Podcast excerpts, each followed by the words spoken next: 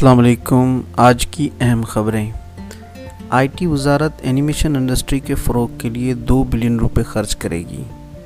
Cyber حملوں سے بچنے کے لیے حکومت اربوں روپے لگانے کا ارادہ رکھتی ہے۔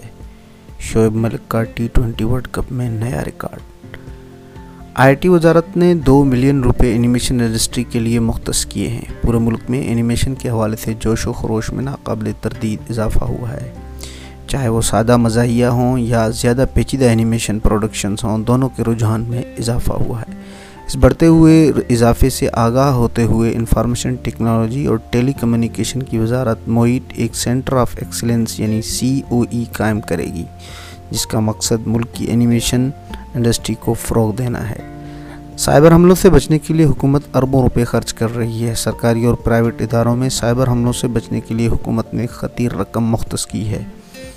شعیب ملک کا ٹی ٹوینٹی ورلڈ کپ میں نیا ریکارڈ۔ شعیب ملک اس وقت چالیس سال کے ہیں وہ پاکستان کے موجودہ ٹیم میں کھیلنے والے سب سے سینئر کھلاڑی ہیں۔ شعیب ملک نے اسکاٹ لینڈ سے کل میچ کھیلتے ہوئے ٹی ٹوینٹی کپ کا ایک نیا ریکارڈ بنایا ہے۔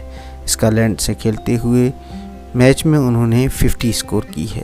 انہوں نے کیا ریکارڈ بنایا ہے؟ ان تمام خبروں کی مزید تفصیل کے لیے آپ وزٹ کریں ہماری website Urdu empire dot net